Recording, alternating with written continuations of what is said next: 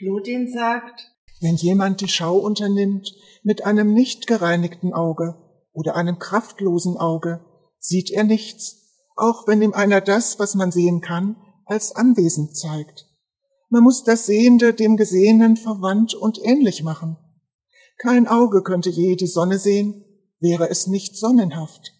Die Seele könnte nicht das Schöne sehen, wenn sie nicht auch schön geworden wäre. Wenn jemand Gott schauen will, muss er Gott ähnlich geworden sein. Das bedeutet heilig und gerecht aufgrund von Einsicht und Weisheit. Die Schönheit, die Gerechtigkeit und die Tugend werden von dem einen erzeugt, und die Seele kann davon schwanger werden, wenn sie von Gott befruchtet wird. Das eine macht die, welche es lieben, schön und liebenswert. Damit das stattfinden kann, kehre ein zu dir selbst und sieh dich an. Und wenn du siehst, dass du noch nicht schön bist, so tu wie der Bildhauer, der von einer Skulptur, welche schön werden soll, hier etwas fortmeißelt, hier etwas ebnet, dies glättet und klärt, bis er das schöne Antlitz an der Skulptur vollbracht hat. So meißle auch du fort, was unnütz ist, und richte, was krumm ist. Säubere das Dunkle und mach es hell, und lass nicht ab, bis dir der göttliche Glanz der Tugend hervorstrahlt. Er zeigt dir den Weg zu Gott.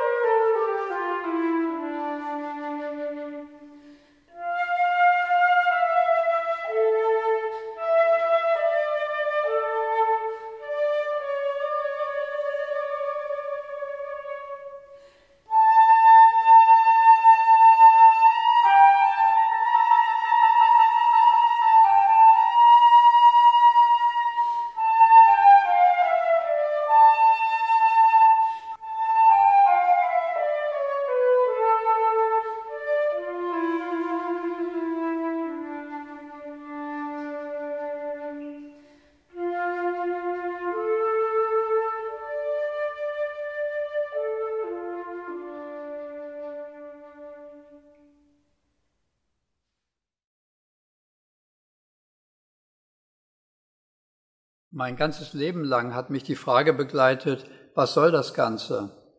Dieses Weltenspektakel, der Kampf, die Gewalt, die nicht aufhört, die nicht endenden Gemeinheiten, die nicht endenden Proteste, aber auch all das Getue, das sich als gut gebärdet, auch das, was so lieb und freundlich tut. Ich spüre, dass da im Hintergrund oft ganz andere Kräfte wirken. Unser Leben ist meist nicht stimmig, wir sind nicht echt, nicht echt bis ins Innerste unseres Wesens hinein. Ich spüre, wie wir überlagert und manipuliert werden von Einflüssen. Wir sind nicht völlig bei uns, sind nicht einfach wir selbst. Und das bedeutet, dass wir uns selbst nicht wirklich kennen. Und deshalb sind wir uns auch gegenseitig fremd. Ich kann es manchmal mit Händen greifen. Wir treten uns gegenüber und begrüßen uns vielleicht freundlich, doch parallel dazu ist da etwas, das den anderen abschätzt und ihn nicht vollständig achtet und anerkennt. Da ist Verachtung in uns. Warum? Wo kommt sie her? Wir sind noch nicht richtig zu uns gekommen. Wir werden überlagert, fremdbestimmt, ohne es zu merken. Fremdheit, Heimatlosigkeit, das sind Gefühle, die mich mein Leben lang begleitet haben. Ich bin nicht am rechten Ort, auch wenn es mir im Äußeren gut geht. Ich habe gesucht. Ich habe mich nicht dafür entschieden zu suchen. Nein, mein Inneres hat mich in Bewegung gesetzt. Es blieb mir nichts anderes übrig, als zu suchen. Aber wonach? Plotin spricht von der Tugend. Menschen, die ein tugendhaftes Gesicht herumtragen, flößen mir manchmal eine Gänsehaut ein. Bei Plotin geht es aber um etwas anderes. Es geht darum, innere Augen zu bekommen, Augen zum Ewigen hin. Und Tugend ist das, was eine solche Verwandlung ermöglicht. Das kann schmerzhaft sein, widersprüchlich, nicht erklärbar, aber wenn es gut geht, folge ich der Empfindung der Stimme aus meinem Innersten. In mir ist ein Bildhauer. Ich bin es selbst in meinem Innersten. Und diesem Innersten stehe ich gleichsam gegenüber. Dieser andere in mir drängt mich dazu, mein Leben zu nutzen, so zu nutzen, dass er, der Bildhauer, in mir arbeiten kann. Das bedeutet, ich soll das, was mir im Leben begegnet, akzeptieren. Das, was in mich eintritt, aufnehmen und verwandeln. Auch die Konflikte. Sie sind das Material, das mir gegeben wird. Das kann schmerzhaft sein.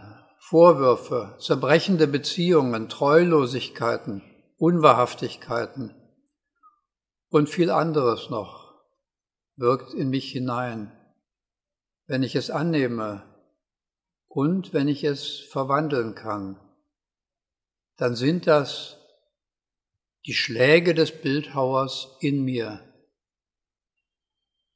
Und irgendwann kann ich befreiend lachen, befreiend aufatmen, etwas ist weg, abgehauen. Ich habe oft den Nacken eingezogen, habe mich innerlich verkrochen. Und dann später weiß ich, jetzt hat der Teil in mir, der ins Ewige reicht, einen besseren Zugang zu mir. Ich bin mit meinem jetzigen Bewusstsein die Außenseite eines Wesens, das ich einmal ganz sein werde, verwandelt. Ich bin einfacher geworden, unvermischter mit anderem, der Bildhauer in mir macht mich zu einem besseren Abbild von sich. Die Schau öffnet sich, Fremdheit beginnt sich aufzulösen, auch das Getue und manche Selbstinszenierungen. Immer öfter kommt Mitgefühl auf. Und jetzt zeigt sich, ich kann anderes viel besser mittragen. Plötzlich bereichert es mich. Licht bricht hervor. Licht hat eine ungeheure Tragkraft. Und immer öfter sehe ich die Welt mit neuen Augen. Ich bin am rechten Ort. Ich bin immer am rechten Ort. In mir, aber auch im Äußeren. Ich lasse mich vom Leben führen. Ich erlebe die Gemeinschaft, der ich angehöre, das innere Ringen meiner Gefährten ganz neu und auch die ungeheure Aufgabe einer Seelengemeinschaft in unserer Welt.